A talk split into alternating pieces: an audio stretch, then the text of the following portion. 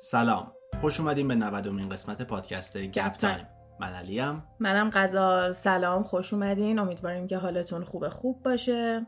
و روز خوبی رو گذرونده باشین یا شروع کرده باشین. از ماه سپتامبر که میگذری تا آخر ماه اکتبر خیلی ماه spooky و ترسناک و dark و کلا حس و حال و جو هالووینی برقرار آره. میشه. اینو حالا هم توی اینترنت می‌بینیم هم توی فیلم و سریالایی که توی این مدت میاد بیرون و ما هم توی قسمت های قبلی یعنی سالهای گذشته روی هالووین و موضوعات ترسناک قسمت دادیم توی این موقع بیرون. و این هم یه قسمت true crime قراره باشه راجع به یکی از پرونده های قدیمی ولی خیلی خیلی معروف و مهمی که هیچ موقع حل نشده.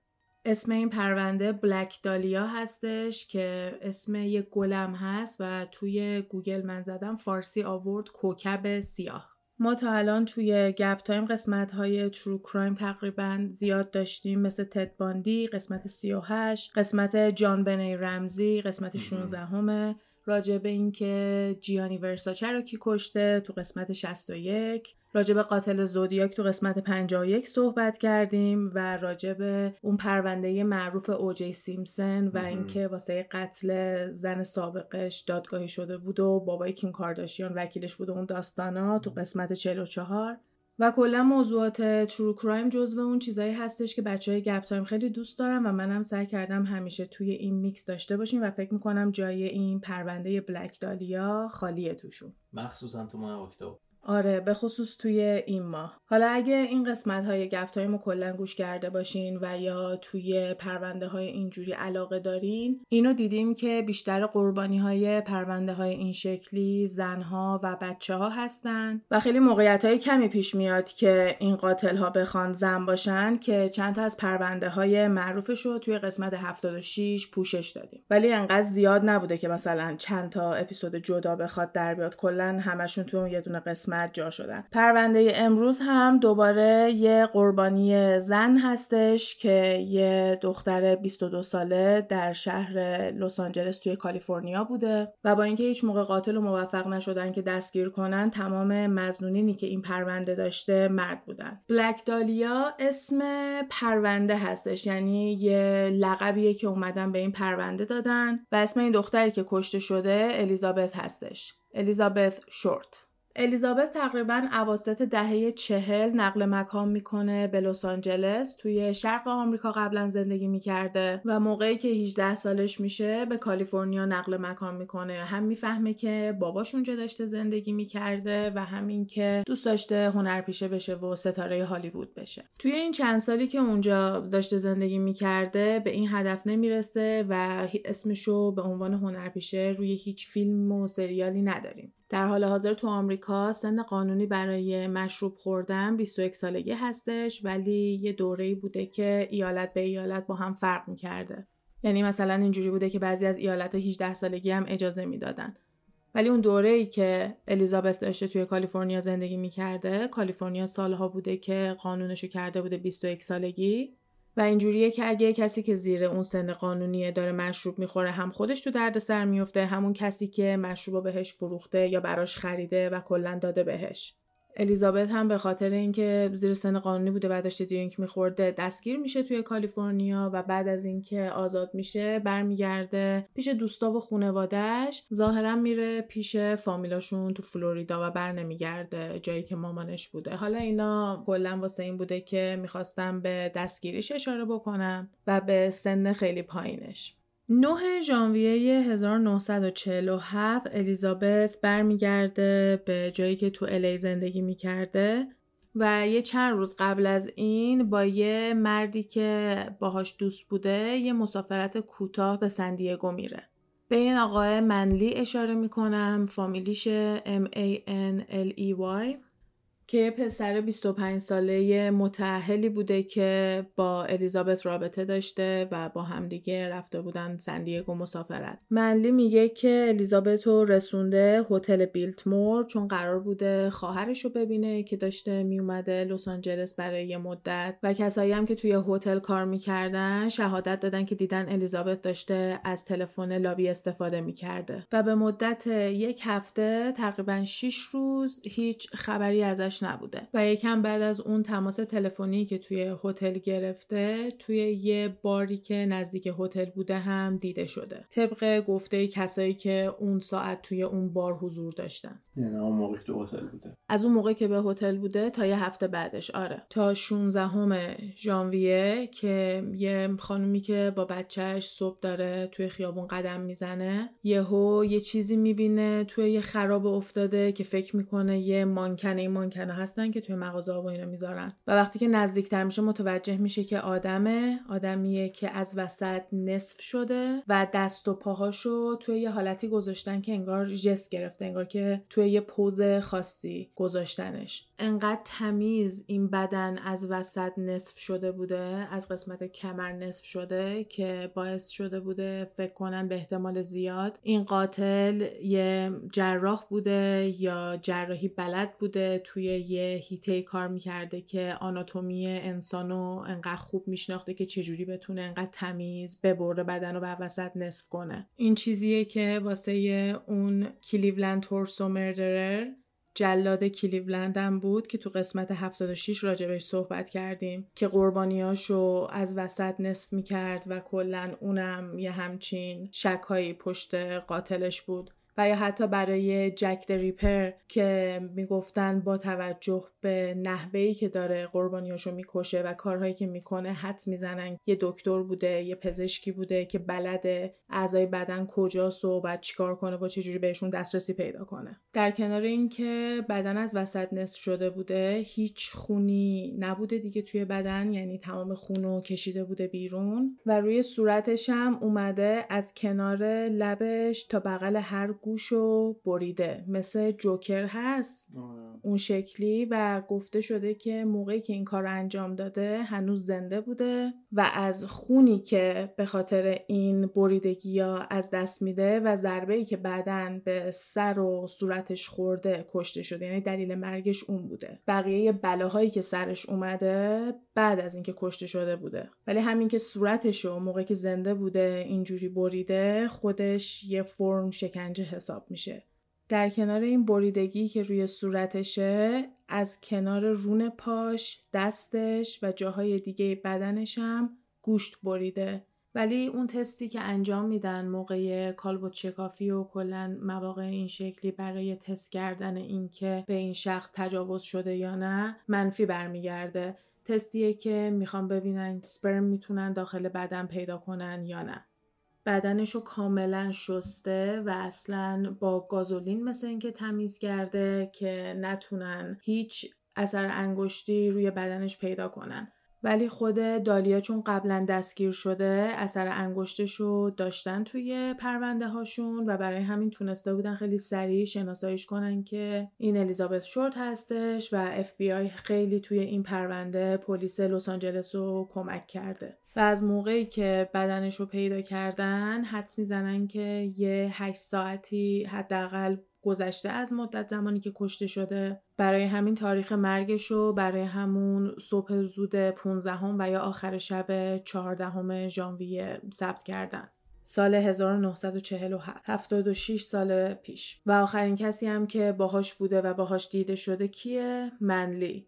همون پسر 25 سالهه که با هم دیگه رفته بودن سندیگو ولی بین اون روز و روزی که بدنش رو پیدا می‌کنن قشنگ یه شیش روزی فاصله هستش که حدس می‌زنن این شیش روز زندانی بوده. به خصوص اینکه روی موچ دستاش و دور پاهاش هم فکر می‌کنم همینطور جا افتاده بوده که نشون بدن بسته بودنش و به زور توی یه جا نگه داشته بودنش.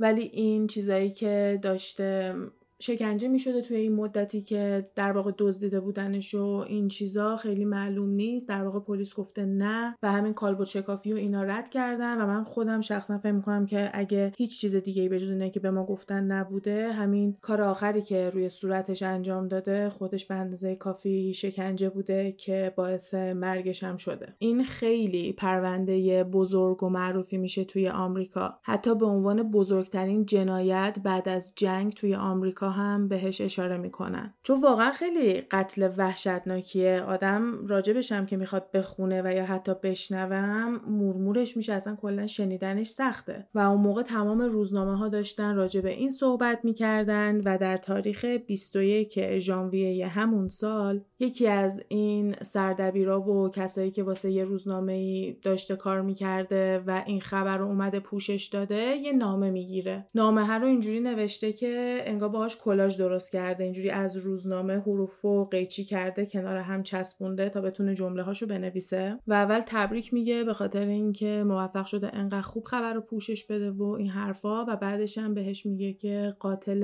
بلک دالیا منم. و خودم رو به پلیس معرفی خواهم کرد. فقط می‌خوام یکم علافشون کنم و یکم دنبالم بچرخن و بهشون میگه منتظره یه سری سوقاتی هم که براتون فرستادم از سمت بث شورت باشین. بث یه اسمیه که خیلی به کسایی که اسمشون الیزابت گفته میشه به عنوان لقب و این که اسمشون رو کوتاهتر بکنن. این نامه ها رو به چندین و چند تا مجله و جاهای مختلف فرستاده و 24 ژانویه یعنی سه روز بعد از اون نامه یه پاکت می‌رسه دست همین سردبیر و یه سری روزنامه ها و مطبوعات خبری دیگه. توی این پاکت یه سری لوازمی که متعلق به الیزابت بودش پیدا میشه مثل شناسنامش کارت ملی یه سری عکس و یه دفتر تلفن که یه سری ورق توش کنده شده بوده. همه اینا رو با گازولین دوباره شسته بوده و هیچ جای انگشتی نمی‌خواسته از خودش بذاره. ولی با این حال روی بعضیش مثل اینکه سوتی داده و پلیس موفق میشه که اثر انگشتش رو پیدا کنه. ولی از اونجایی که توی سیستم پلیس اون آدم وجود نداشته به هیچ جایی نمی‌رسه. یعنی هیچ سرنخ به درد بخوری براشون نیستش. چون این نکته مهمیه دیگه. خلافکارا تا موقعی که دستگیر نشن اثر انگشتشون دست پلیس نیست. کسایی که به یک کشور مهاجرت می‌کنن فرق می‌کنه چون تو وقتی وارد یک کشور میشی به احتمال زیاد تو اون پروسه ویزا حتی اگه ویزای توریستی هم باشه اثر انگشت ازت گرفتن و مال تو کیسش فرق می‌کنه اثر انگشت تو رو دارن. ولی اون کسایی که تو اون کشور به دنیا آمدن و بزرگ شدن و تا حالا هیچ کاری نکردن که از اثر انگشتشون استفاده شده باشه می‌تونن همین جوری به خلاف کارشون ادامه بدن و هیچکی هم نفهمه که کیه. ولی موقعی که دستگیر بشن تمام اون خلافایی هم که تا اون موقع معلوم نبوده واسه این بوده می‌تونه دوباره بهش برگرده چون اثر انگشتا رو دارن دیگه فقط نمی‌تونن یارو رو پیدا کنن. گفته میشه که این پرونده نزدیک 750 تا مأمور مختلف داشته که روش کار کردن.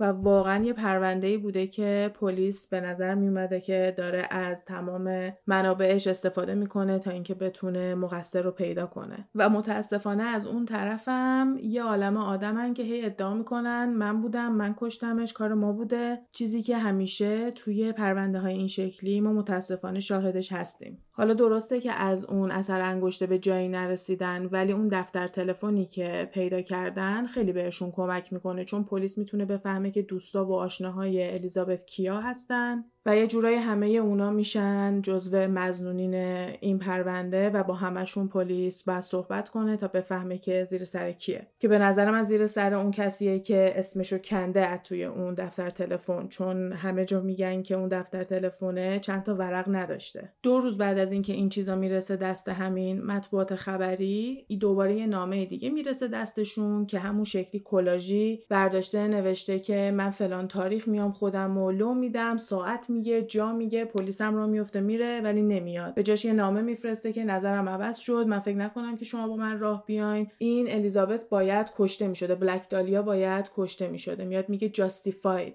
بوده قتلش. و از اونجایی که پلیس نتونسته این قاتل رو انقدر راحت دستگیر کنه بر بیفته سراغ مزنونین که تعدادشون خیلی خیلی زیاد بوده. و ما توی این قسمت راجع به هشتاشون می‌خوایم صحبت کنیم و آخرش ببینیم که کدوم یک از این مزنونین می‌تونسته قاتل بلک دالیا باشه. و به نظرم بهتره اول از همه با خود منلی شروع کنیم به عنوان مزنون شماره یک. آره سوال اصلی منم همینه. این منلی چی شد؟ آخرین نفری بودی که با دالیا صحبت کرده.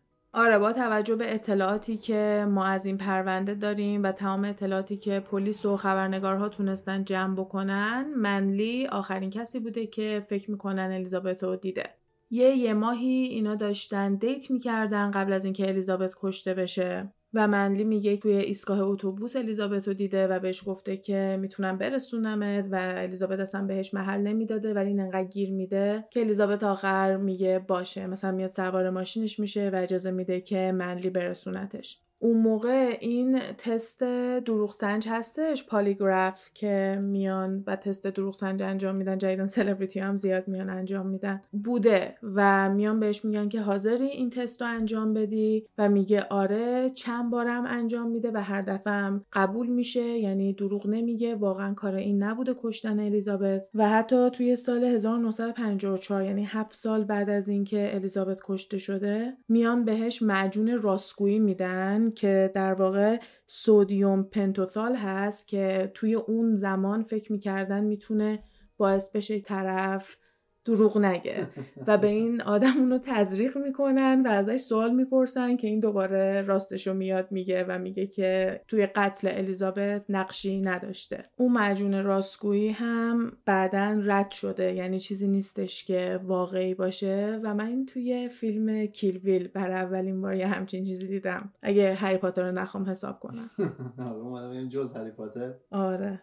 و 39 سال بعد از اینکه دالیا یا الیزابت کشته شده اتفاقی میفته زمین و کشته میشه. اکسیدنتال فال یعنی مثلا از بالای بالکن پشت بوم کلا از یه جایی اتفاقی افتاده زمین اسمشو خودکشی نذاشتن اسمشو یه اتفاق گذاشتن که به نظر من می‌تونه واقعا تصادفی بوده باشه یعنی ربطی به اینکه بخواد خودشو مثلا تو سالگرد مرگ الیزابت بکشه و اینجور چیزا. نمی‌دونم ولی اگه بخوای کشش بدی و خیلی بخوای اوپن مایندد به قضیه نگاه کنی شاید بتونی از این ربط ها هم بهش بدی. ولی حالا من دوست دارم شما به عنوان مخاطب همه جوانب رو بدونین که بهتر بتونین تصمیم بگیرین. چون فکر کنم این از اون پرونده های هستش که واقعا اون حس کاراگاه بازی و اینی که بخواین معما حل کنین و بیدار بکنه. چون آدمو عصبانی می‌کنه اینکه عدالت برقرار نشده خودش یه عصبانیت اضافه تر واسه خودش ایجاد می‌کنه و کلا آدم می‌خواد بدونه که کار کی بوده یعنی چی؟ چی شده؟ یه مزنون دیگه هستش که اسمشو نمی‌دونیم چون یکی از کسایی که واسه پلیس کار می‌کرده و در واقع تنها پلیسی که هنوز از روی پرونده زنده بوده. تو سال 1997 میاد میگه که من می‌دونم کار کی بوده ولی اسم طرف رو رو نمی‌کنه و مدرکم نداشته واسه اینکه بتونه دستگیرش کنه. ولی اینجوریه که من مطمئنم کار این بوده. تنها چیزی که مردم اون دور دیدن مشخصات یه ماشینه که به پلیس دادن که فکر می‌کنن توی اون ساعتی که بدن آورده انداخته اونجا حضور داشته. و هم یه مشخصات خیلی غیر واضح از اون کسی که ممکنه قاتل باشه. و واقعا به همین بی سر و نخی مزنون شماره دوممون. یکی از مزنونا اورسن ویلز هستش که یه تهیه کننده و کارگردان و هنرپیشه خیلی معروفیه. و میگن یه برنامه جادویی اجرا می‌کرده حالت تئاتر که یه زن رو از وسط داشته نصف می‌کرده.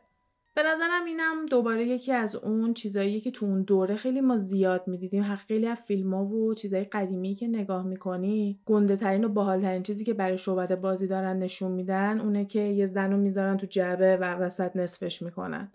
ولی در کنار این شباهتی که حالا توی یه برنامه شعبد بازی و مدل کشته شدن الیزابت داشته یه سری مانکن برای فیلمی که داشته تولید می‌کرده درست می‌کنه که توی اون فیلم هم ازشون استفاده نمی‌کنه. یعنی توی فیلم نیستش که بخوام بگم برین ببینین توی این فیلم ولی یه سری مانکن براش درست کرده بوده. قبل از اینکه الیزابت کشته بشه میگن اینو درست کرده و اون جاهای زخمی که گفتم انگار بدنش کنده شده بوده اون حالت دقیقا روی اون مانکنا اجرا شده و یه شباهت خیلی زیادی بینش بوده. و تنها ربطی هم که می‌تونن اورسن ولز رو به الیزابت بدن اینه که الیزابت دوست داشته هنرپیشه بشه و امکان اینکه خودشو در مقابل یه هنرپیشه و یه کارگردانی پیدا کرده باشه و کلا کاری که خیلی کلیشه‌ایه بخوای به عنوان یه دختر جوون خوشگل بری هر کاری که یه کارگردان بزرگ و پرقدرت داره بهت میگه انجام بدی واسه اینکه یه نقشی گیرت بیاد. ولی بازم اینا همه تئوریه. یعنی هیچ مدرکی نیستش که تو بخوای صد درصد برگردی بگی کار این اورسن ولز بوده. تعداد مزنونایی که واسه این پرونده هستش خیلی زیاده. و توی سالهای مختلف آدمای زیادی از جمله کسایی که به کیس رب داشتن مثل اینکه بخوام پلیسش باشن خبرنگارش باشن و یا آدمایی که با فاصله ممکنه به پرونده رب داشته باشن و یا کسی که انقدر از این پرونده خوشش اومده که نشسته کاملا راجبش تحقیق کرده و اطلاعات جدیدتر براش پیدا کرده و کتاب نوشته کلا خیلی زیاد براش کتاب و سریال و فیلم هست. بیشتر این مزنون هایی که ما الان داریم راجبش صحبت می‌کنیم با توجه به اینکه بعضیاشو پلیس واقعا بازپرس کرده و بازجویی کرده بعضیاش مثل همین اورسن ویلز یه تئوری ماننده. چون اومدن این کتابا رو نوشتن و مردمم با توجه به این اطلاعاتی که توی کتاب ها هستش و اطلاعاتی که مطبوعات خبری بهمون به دادن توی این همه سال اومدن و یه سری مزنون به عنوان اون کسایی که می‌تونن توی ردیف اول باشن انتخاب کردن. و این هفتشتایی هم که من امروز انتخاب کردم راجبشون حرف بزنیم هم جزو اونایی که از همه بیشتر مردم بهشون شک دارن. یا مثل این یکی مزنونمون کلا خیلی سر و صدا کرده اونم واسه اینه که یه آدمی به اسم جورج نولتن که بعد از مرگش دخترش ادعا می‌کنه که یه سری خاطرات خیلی تلخ و چیزایی که سعی کرده بلاک کنه داره بهش برمیگرده و این هم داره یادش میاد پدرش اذیت جنسی داشته میکردتش و همین که یادشه باباش این الیزابت رو کشته. و حتی میگه که از چی هم استفاده کرده واسه اینکه بزنه تو سرش و همه اینا رو توی یه کتابی چاپ کرده. خواهر ناتنیش میاد میگه این کتاب چرت و پرته. اینا چیزاییه که واقعیت نداره. من قبول ندارم هیچ کدومو و پلیسم هیچ کدوم از حرفاشو نمی‌تونه قبول کنه چون چیزایی که داره تعریف می‌کنه اتفاق افتاده با چیزایی که واقعا اتفاق افتاده همخونی نداره.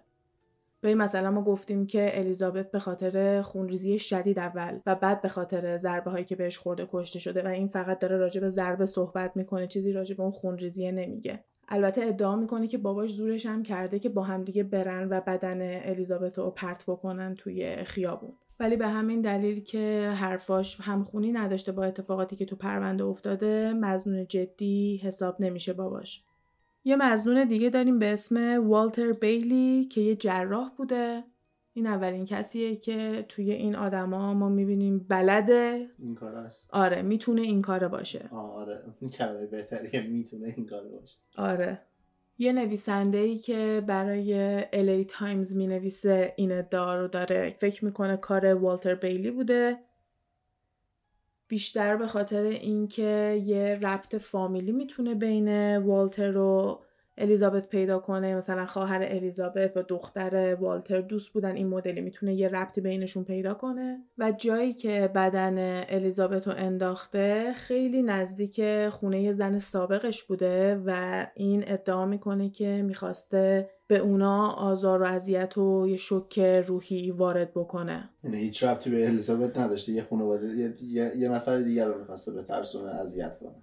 آره یعنی واقعا انگار با الیزابت مشکلی نداشته و دارن میگن که دیمنشیا یا آلزایمر هم داشته. برای همینه که ممکنه کارای عجیب غریب اینطوری کرده باشه. دوباره میگم تئوری یه خبرنگاری که نشسته روی این پرونده تحقیق کرده.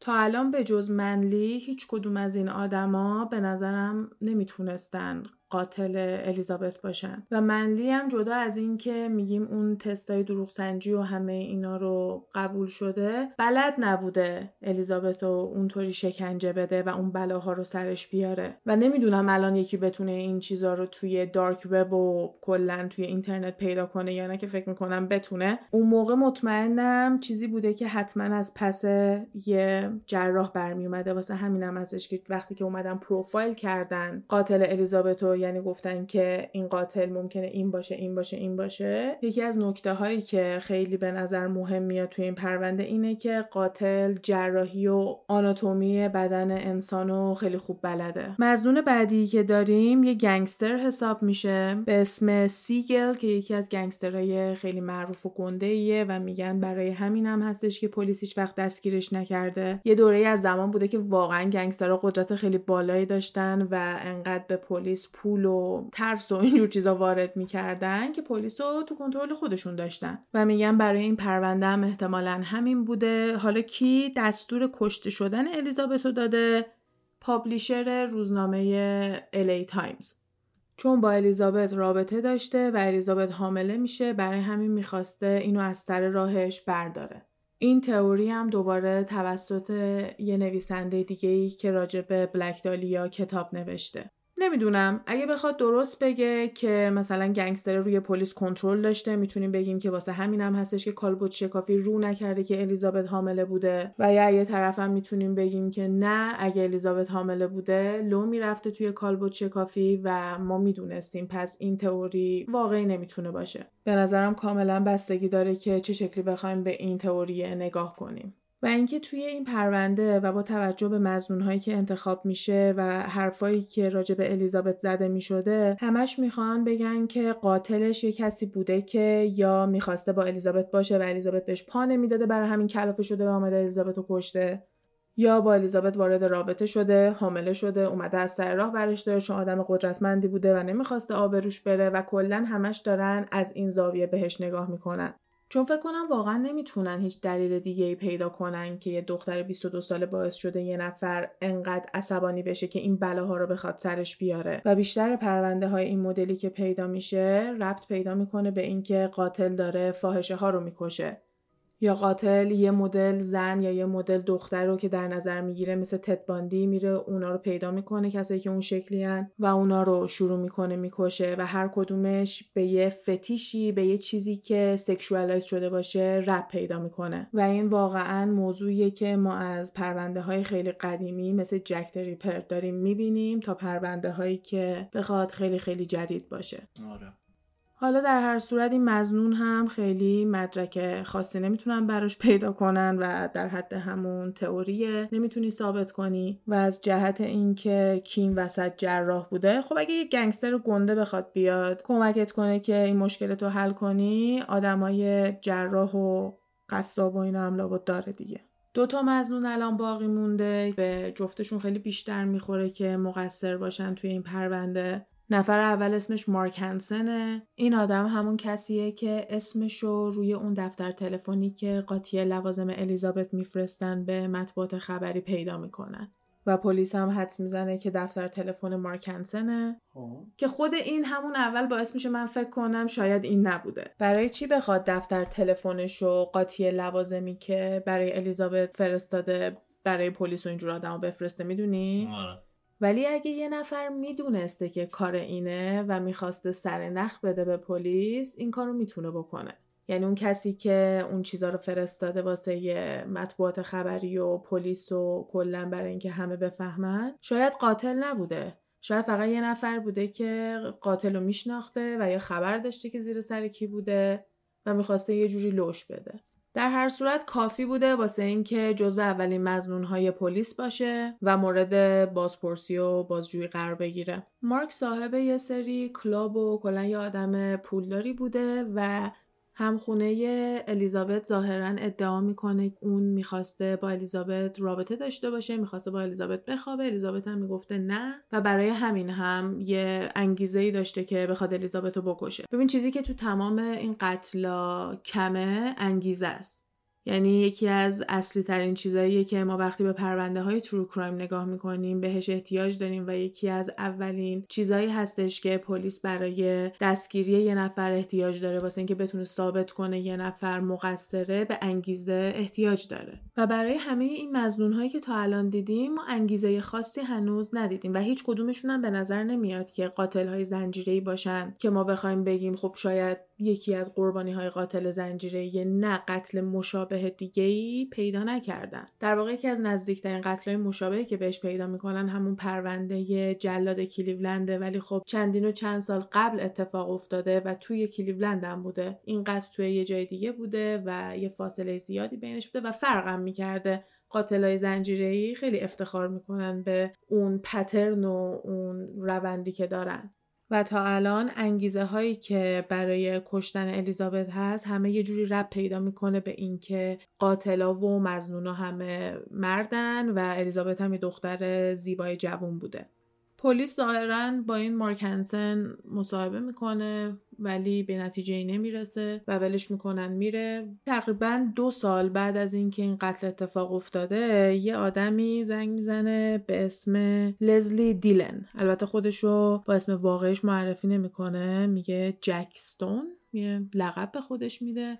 ولی می‌دونن که این لزلی بوده. ادعا می‌کنه با کمک یه آدم دیگه به دستور مارک هنسن الیزابت رو کشتن. و این اون تئوریه که این آدم روش کتاب نوشته چون اینم دوباره از کتاب یکی دیگه است. این واقعا موضوع خیلی پرطرفداریه توی آمریکا. در حد جان بنی و جک ریپر و کلا خیلی از چیزای دیگه که صحبت کردیم براش کتاب و سریال و فیلم و اینا هستش و خیلی از این تئوریا با توجه به کتابایی که راجبشون نوشته شده دوباره توجه پلیس رو جلب کرده یا توجه مردم رو جلب کرده دوباره رفتن مثلا سراغ پرونده و خواستن ببینن که کی بوده. هرچند که به نتیجه این نرسیده فعلا. هنوز پرونده بازه؟ در واقع بسته نمیشه دیگه. پرونده کولد کیس بهشون میگن. یعنی پرونده هنوز بسته نشده ولی کسی هم در حال کار کردن نیستش. افتاده جزو کولد کیس ها پرونده هایی که ناتمام. آره. و ناتمام میمونن. تا سرنخ بعدی پیدا شه. طبق چیزی که اینجا گفته میشه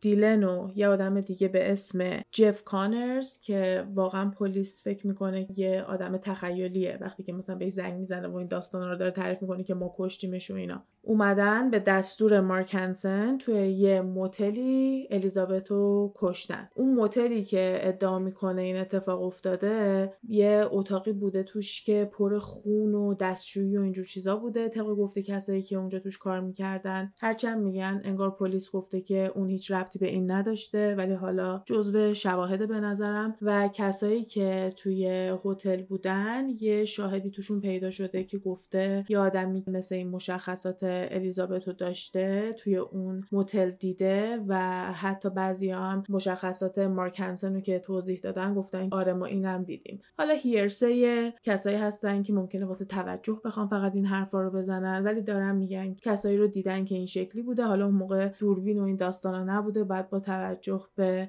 شواهدی که هم مردم می‌گرفتن پیش ببرن اینجور چیزا رو دیگه. چیزی که باعث میشه توجه پلیس رو جلب کنه اینه که یه سری اطلاعاتی که لزلی میاد راجع به قتل میده جزء چیزایی بوده که پلیس نذاشته بوده مردم و مطبوعات خبری بفهمن. و برعکس اون طرف بود که هیچ همخونی نداشت اتفاقاتی که داشت تعریف می‌کرد با پرونده این نه تنها همخونی داره بلکه چیزایی می‌دونه که مردم عادی نمی‌دونن. هیچ کدوم از این مردا به عنوان مقصر اصلی شناخته نشدن هیچ وقت دستگیر نشدن زندان نرفتن. و یه 20 سال بعد 30 سال بعد که از مارک هنسن می‌پرسن راجع به مرگ بلک دالیا برمیگرده میگه کلا خیلی دنبال درد سر میگشتش. احتمالا این دفعه زیاده روی کرده. یعنی اینو یه جوری نقل قول ازش دارن. و دوباره باعث میشه که رو برگردونه به همه اون انگیزه هایی از اول هی دارن میگن که حالا با یکی رابطه داشته به خاطر اینکه حامله بوده کشتنش یا به خاطر اینکه مردا رو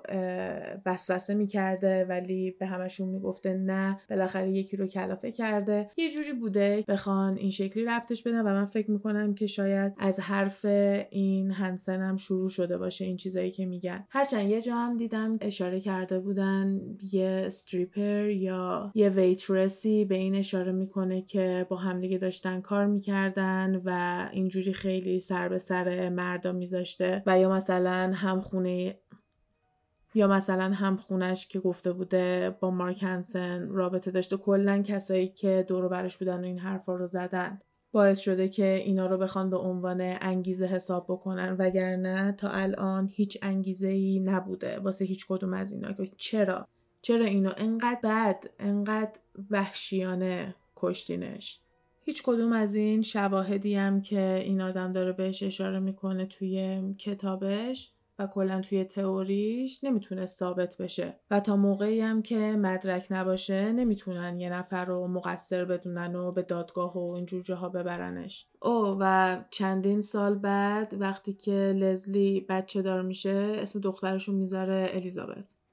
این مزنون آخری تنهایی نبوده دیگه. پس مارک هنسنه به کمک لزلی و جف. می‌رسیم به آخرین مزنون و اون کسی که من فکر می‌کنم مقصره کم بیشتر براش مدرک هست. هرچند که می‌تونسته بیشتر باشه. این جزو اون پرونده هایی هستش که پلیس گفته که یه سری از مدارک رو از دست دادیم. نداریم یه سریشو. آره دقیقا. یعنی دست دادیم؟ یعنی گم شده. اوپس. نداریم. آره.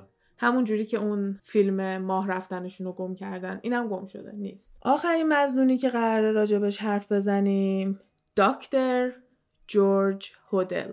من بهش جورج اشاره می‌کنم چون راجب پسرش هم می‌خوایم حرف بزنیم. اون وقت اینجوری جفتشون هودل هستن.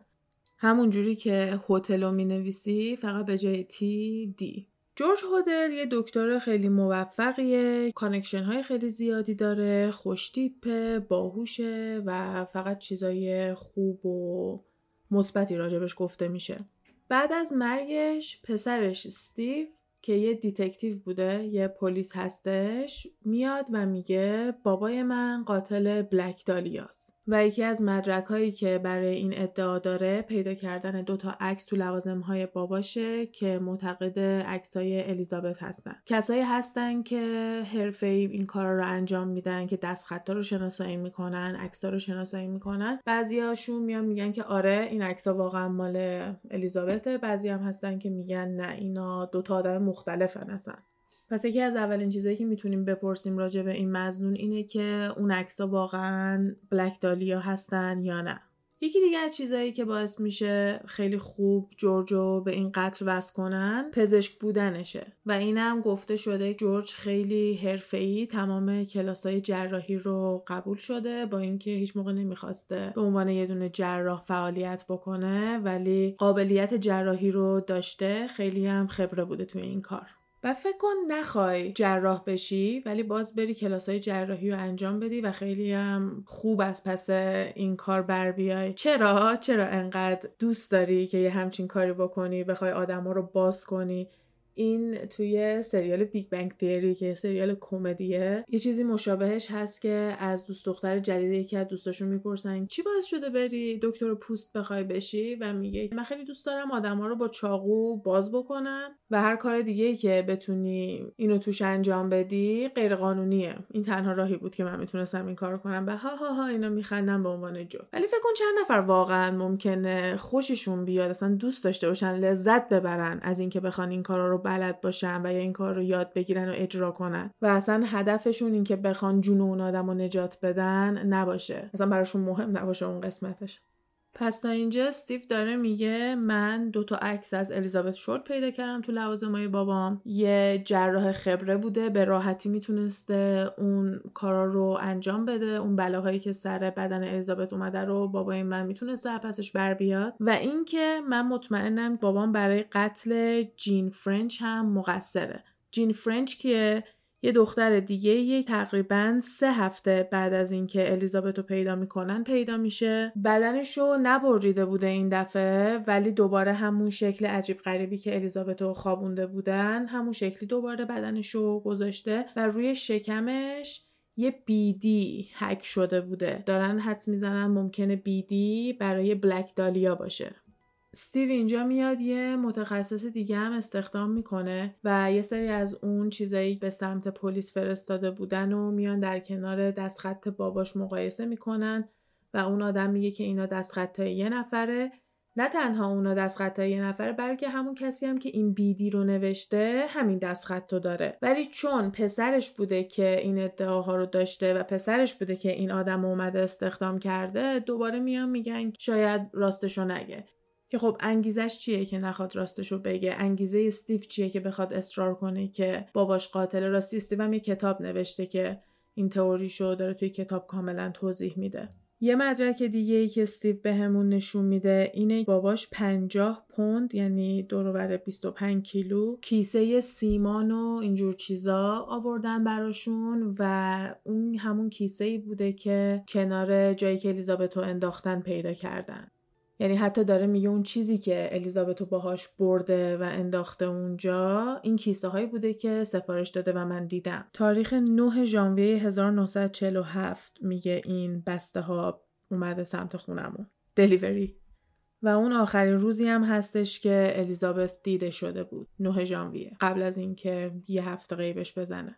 بعضی از جاها هم میگن توی اون کیسه ای که پیدا شده کنار بدن الیزابت حالت خونابه و اینا هم داشته که بیشتر می‌تونه نشون بده برای حمل و نقل بدنش استفاده شده. اگه طرفم توی کالبد شکافی گفتن خونش رو کاملا کشیدن بیرون شستنش و بعد آوردن انداختنش برای همین نمی‌دونم اون خونک کجا می‌تونسته باشه. شاید دست اون قاتل خونی بوده وقتی که داشته حمل و نقل می‌کرده نمی‌دونم. ولی جزو یکی از مدارکه این اولین مزنونیه که ما چند تا مدرک درست حسابی داریم. یعنی یه عالم اتفاقاتیه که می‌تونه اینا رو کنار هم بذاره. گفتم که از مشخصاتی که مردم به پلیس داده بودن واسه یه ماشین بوده خیلی شبیه ماشینیه که جورج اون موقع داشته. یه پاکارد مشکی 1936 بوده و خیلی شبیه اون مشخصات ماشینی بوده که مردم ادعا می‌کنن دور اون ساعت اون محل دیدن. یعنی ماشینش هم حتی مچه؟ مدل ماشین رو که نمی‌دونستن فقط یه مشخصات کلی دادن که می‌خوره به ماشین این باشه. آره می‌تونسته. برای اینکه بخوام یکم کرکتر جورج رو بهتر براتون بسازم می‌خوام به یه سری نکته دیگه اشاره کنم. دخترش گفته بهش تجاوز می‌کرده و مورد آزار های مختلفی قرارش می‌داده. بخواد بدتش دوستاش باهاش بخوابن. موقعی که مثلا 14 سالش بوده. یه بار وقتی سنش خیلی کم بوده مجبورش کرده لخت واسه یه آرتیستی پوز بکنه. و اینا همه چیزاییه که تونسته حتی دادگاه هم ببره ولی خانوادهش همه گفتن نه این علکی میگه دروغگوه. حتی مامانش اومده گفته که دروغگوه. زیاد پیش میاد توی پرونده های این شکلی که اون مادر میاد طرف شوهرشو می‌گیره و میاد میگه نه این داره دروغ میگه چون به محافظت اون مرده نیاز داره. و یا هر دلیل دیگه ای که می‌تونه برای این دفاعش داشته باشه. چیز ایدئالی نیستش ولی خیلی زیاد می‌بینیم که اتفاق اتفاق میفته هم توی داستانای فانتزی گرفته و هم توی واقعیت متاسفانه خیلی چیز زیادیه. و اینجا هم می‌تونن به این رب بدن اون موقع یه همچین مرد قدرتمندی داشته از خانوادش محافظت می‌کرده. برای همین هم نمی‌خواستن بندازنش زندان و یا شب واقعا حرف بچه رو باور نمی‌کردن. ولی اینم یکی دیگه از چیزاییه که راجع به کرکتر جورج خوبه بدونیم. چون آدم میاد اینجوری هم نگاه می‌کنه که مگه با پسرش چیکار کرده که این انقدر داره اصرار می‌کنه که من بابام می‌تونسته قاتل باشه. اینم شواهدی که می‌تونم پیدا کنم و بهتون نشون بدم. و وقتی که یه سری اطلاعات دیگه از دیده یه بچه دیگه هم می‌بینیم می‌تونیم ببینیم که اوکی شاید واقعا یه آدمی بوده که قابلیت یه همچین قتلی رو داشته باشه. چون به نظر من توی یه همچین case ی تو واقعا هم انگیزه می‌خوای و هم مهارت کشتن یه نفر به یه همچین شکل دردناک و وحشتناکی. یه موقع هستش که میگن crime of passion ممکنه یکی رو خفه کرده باشه بعدش هم پشیمون شده باشه یا یکی رو بهش تیر زده باشه و یهو بعدش به خودش اومده باشه و گفته وای چیکار کردم. این نه. این به نظر میاد هر کسی که بوده نزدیک یک هفته این آدم رو زندانی کرده و بعدنم به یه شکل خیلی دردناک و وحشتناکی جونش رو ازش گرفته و تا جایی که می‌تونسته سعی کرده هیومیلیتش کنه خرابش کنه تخریبش کنه. چون یه چیزی هستش به بدنا احترام بذاری به یه آدمی که از این دنیا رفته بخوای احترام بذاری اون شخص رو میای خاک می‌کنی. برای همینم آدم رو شروع کردن به خاک کردنه. کسایی که دوست داشتن و از دست دادن یه جورایی فرم احترامه و کلا وقتی که بیای به بدنش اونجوری آسیب بزنی پرتش کنی وسط یه خرابه یه جایی که مردم بتونن پیداش کنن اینا همه بی احترامیه و می‌تونه نشونه های سایکوپاتی هم حتی باشه واسه اون آدم. این یه چیز دیگه که ما توی قاتل های زنجیره هم خیلی زیاد می‌بینیم. همین که بخوان سایکوپث باشن و اصلا احساسات و حس پشیمونی و اینجور چیزا رو اصلا تجربه نکنن.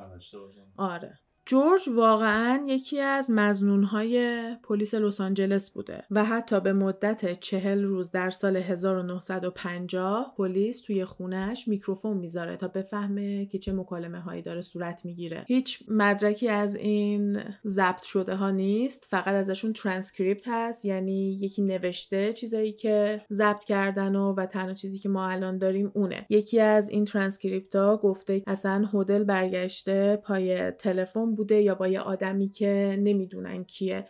داشته صحبت می‌کرده و این نقل قول ازش هستش گیرم که من Black Dahlia رو کشتم. نمی‌تونن دیگه ثابتش بکنن. 1950 دیگه سه سال گذشته دیگه. حتی نمی‌تونن با منشیم حرف بزنن چون اونم مرده. و یه نوشته دیگه هستش که یه دورم صدای جیغ زدن یه دونه زن اومده از توی این میکروفونا که خیلی صدا دور بوده و حدس می‌زنن احتمالا داشته از توی زیر زمین میومده خیلی هم سریع کلا خفه میشه صدا. شاید صدای همون منشیه بوده که میگن کشته شده نمی‌دونم. یه نقل قول دیگه هم هستش. این بهترین رد و بدلیه که دیدم بین افراد مثلا پلیس و اینا اتفاق بیفته. من دوست دارم که با دفتر DA هم connection داشته باشم. DA همون دادستان هستش. اون کسی که می‌تونه بیاد و جورجو به عنوان یه متهم نام ببره و بکشونتش دادگاه. استیو هم معتقده یه ماسمالی رخ داده توی این دفتر پلیس لس آنجلس و برای همینم جورج هیچ موقع دستگیر نشده این خیلی شبیه قسمت قبلیمون می‌کنه که واسه قتل توپاک هم خیلی از تئوریا برمیگشت به اینکه تو اداره پلیس یه سری ماسمالی اتفاق افتاده کسایی که اونجا کار می‌کردن آدمای کراپت بودن پلیس بد میگم بهشون آره. آره. یکی از اصلی ترین دلایلش هم اینه که اون نوارها کو؟ اون نوارهایی که بعد داشته باشین از ضبط کردن صدای جورج توی چهل روز. اون خیلیه. چه اتفاقی واسهشون افتاده؟ خود پلیس علنا اومده گفته که آره ما می‌دونیم که متاسفانه خیلی از شواهد این پرونده رو گم کردیم و دست دادیم. هدل در هر صورت سال 1950 یعنی همون سالی که تو خونش میکروفون و اینا گذاشتن نقل مکان می‌کنه به فیلیپین. استیو اینجا هم بیخیال نشده. چندین و چند سال بعد توی مانیلا بدن مرده یه زنی رو پیدا می‌کنن. به شکل خیلی مشابهی به بلک دالیا کشته شده. و استیو میگه یکی دیگر دلایلی که من میگم زیر سر این آدمه اینه.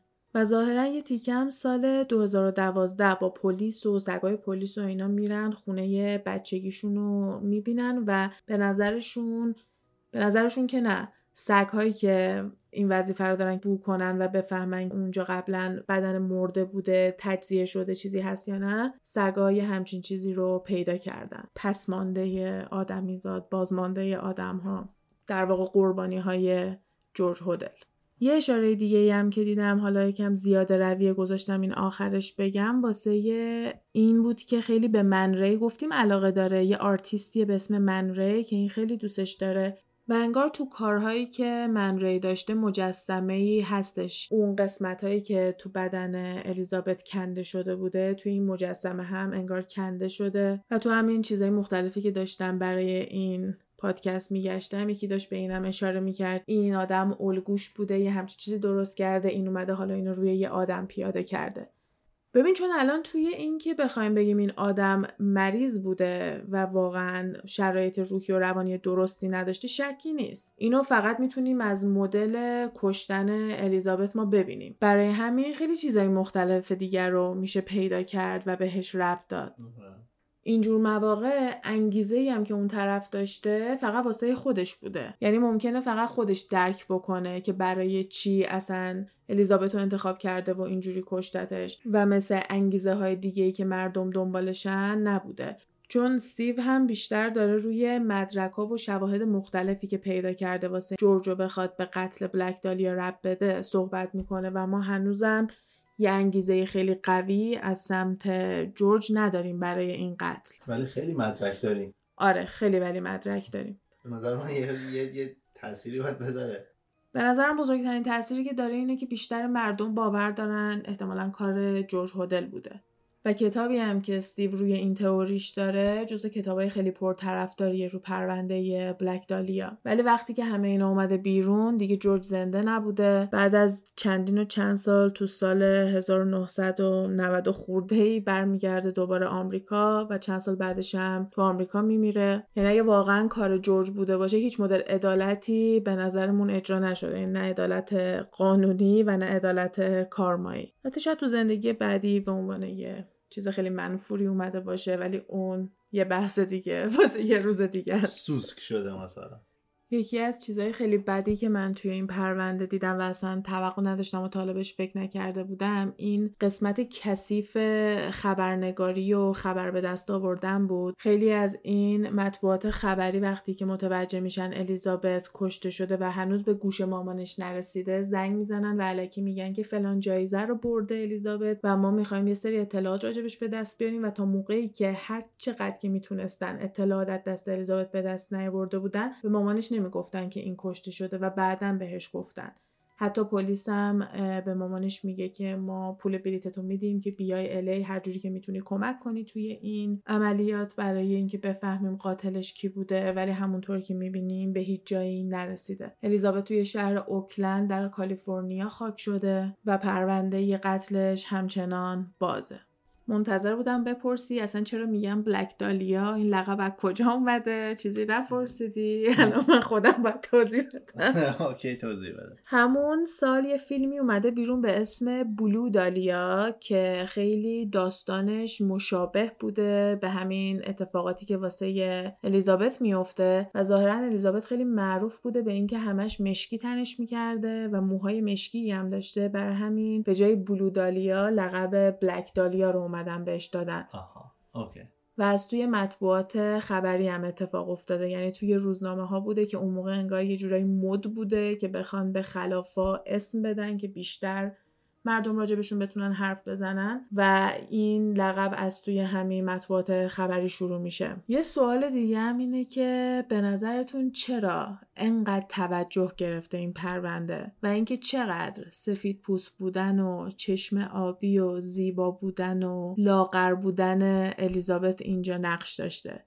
یکی از اولین کارهایی که می‌کنن بعد از اینکه بدنش رو پیدا می‌کنن یه پستر حالت یه اعلامیه که بتونن هر اطلاعاتی که بخوان به دست بیارن راجع به الیزابت و هر اطلاعاتی که نمی‌دونن توصیفی که شده بوده واسه این پستر قشنگ همینه که یه خانم خیلی جذاب و زیبا قد و وزنش هم اونجا نوشتن چشمش یه عکس هم اتفاقا ازش دارن. عکسی هستش که بهش میگن mugshot وقتی پلیس یکی رو دستگیر می‌کنه ازش عکس می‌گیره. توسط همین پلیس و اف بی آی داده بودن به این مطبوعات خبری که بتونن اعلامیه رو پخش بکنن. و این همیشه یه سوال بزرگه چون همه الانم این سوال پیش میاد توی پرونده های مختلف که اگه این آدم نژادش سفید نبود مال هر جای دیگه ای بود یا هر رنگ دیگه ای بود هر شکل دیگه ای بود همین اندازه توجه می‌گرفت. ما همین چند وقت پیش دیدیم که وقتی جنگ اوکراین شروع شد یه خبرنگار توی تلویزیون واقعا داشت اشاره می‌کرد که اینا گناه دارن چون موهاشون بلنده و چشمشون آبیه. یعنی واقعا این حرف داشت توی تلویزیون زده می‌شد. و ببین اگه به حد اینکه توی تلویزیون تو اینو بشنوی برسه چقدر بین خودشون این طرز فکر وجود داره. پس اینکه مردم انقدر براشون مهم بود که بدونن کی الیزابت رو کشته و اینکه انقدر این بزرگ شد چقدر می‌تونسته رب پیدا بکنه به یه همچین چیزی. و در کنار این خصوصیات یه قتل کاملا وحشتناکی بوده که خود اونم می‌تونه یه دلیل دیگه ای باشه که انقدر راجبش داشتن حرف می‌زدن و این همه جلب توجه کرده. من الان فقط دارم دلایل مختلفی اسم می‌برم که می‌تونسته باعث بزرگ شدن این پروندشه. آره دقیقا. و یه جنبه دیگهش هم اینه که خیلی مرموزان است. معلوم نیستش که کار کیه و این همیشه خیلی می‌تونه توجه مردم رو جلب بکنه. یه پرونده تموم نشده است. تو می‌تونی همینجوری راجبش بحث بکنی. الان من گفتم که به نظر من کار جورج هودله. تو چی فکر می‌کنی؟ الان اومدم بگم به نظر من پرونده بازی نیست دیگه. آخه این همه مدرک هست که کار اون جورج هودل هست. ولی تو باز نمی‌تونی صد درصد به یه کار اون بوده اثر انگشتشو ندارن و اینکه یه عالمه فایل و مدرک از دست دادن تو نمی‌تونی بیای ثابت بکنی. نمی‌دونیم مطمئن نیستی صد درصد. تا موقعی که صد درصد ثابت نشه همه می‌تونن بیان راجبش بحث کنن. خیلی ها ممکنه بیان بگن نه اونی که دوست پسرش بوده. منلی. اول اول راجبش حرف زدیم. میگن نه اونی که دوست پسرش بوده خیلی بیشتر انگیزه می‌تونسته داشته باشه چون اینجور مواقع همیشه میرن سراغ اون کسی که مشوقه زن همسر شوهر حالا هر چی که بوده اولین مزنون معمولا اونه. و واقعا باعث میشه که مردم بخوان راجبش حرف بزنن و هی چیزای جدید می‌تونه راجب این پرونده بیاد بیرون. همین آخرین باری که استیو داره اطلاعات میده مال 2012 بوده که رفته خونه بچگیشو با پلیس نگاه کرده. همین ده 11 سال پیش با اینکه این قتل این همه سال قبل اتفاق افتاده. این لقبی هم که بهش دادن با اینکه یه آدمیه که جونش رو دست داده یکی بچهش رو دست داده خواهرش رو دست داده ولی اینا اومدن یه لقب به نظرم جذابی دادن. بلک دالیا همون خودش می‌تونه به این مرموز بودنش اضافه بکنه. اینکه با یه گلی که سمبل و معنای دیگه می‌تونه داشته باشه داره مقایسه میشه و یه اسم شاعرانه ای انگار اومدن بهش دادن انگار که یه داستان کتاب پوه. انگار نه انگار که یه اتفاق واقعیه. به نظر من که کار همون جور شده مدرکی دیگه. این همه مدرک. منم فکر می‌کنم اکثریت همون جورج هودل رو انتخاب می‌کنن. ولی بازم دوست دارم بدونم که به نظر شما کار کی می‌تونسته باشه. شاید اصلا کار هیچ کدوم از اینایی که ما گفتیم نباشه. برای همینم هم هستش که هیچ موقع طرف دستگیر نشده. یا شاید هم واقعا کار یه آدم کله گنده ای مثل خود هدل بوده که connection ها و آدمای مناسبی میشناخته. برای اینکه هیچ موقع نخواد گیر بیفته و واسه این پرونده مقصر شناخته بشه. در هر صورت نظرتون رو دوست دارم روی این پرونده بدونم و امیدوارم که از 90 قسمت گپ تایم لذت برده باشین. توی هر پلتفرمی که دارین الان گپ تایم رو گوش میدین می‌تونین با like، subscribe، follow و این چیزا به channel گپ تایم کمک کنین و برای اینکه بیشتر و راحتتر بتونیم با هم دیگه در تماس باشیم توی اینستاگرام گپ تایم پاد می‌تونین ما رو پیدا کنین و اگه پرونده های مشابه true crime و یا کلا پیشنهادهایی که به پادکست های گپ تایم می‌خوره دارین و دوست دارم که باهامون در میون بذارین. دوست دارم یه قسمت spooky این مدلی دیگه بتونیم تا قبل از هالووین امسال داشته باشیم. ولی اگه نبود امیدوارم که این هالووین بهتون خوش بگذره. و اگه دوست دارین بیشتر راجع به این تعطیلات بدونین و اصلا ببینین که از کجا شکل گرفته و اصلا چرا مردم این روزو جشن می‌گیرن قسمت 46 ما رو می‌تونین گوش بدین.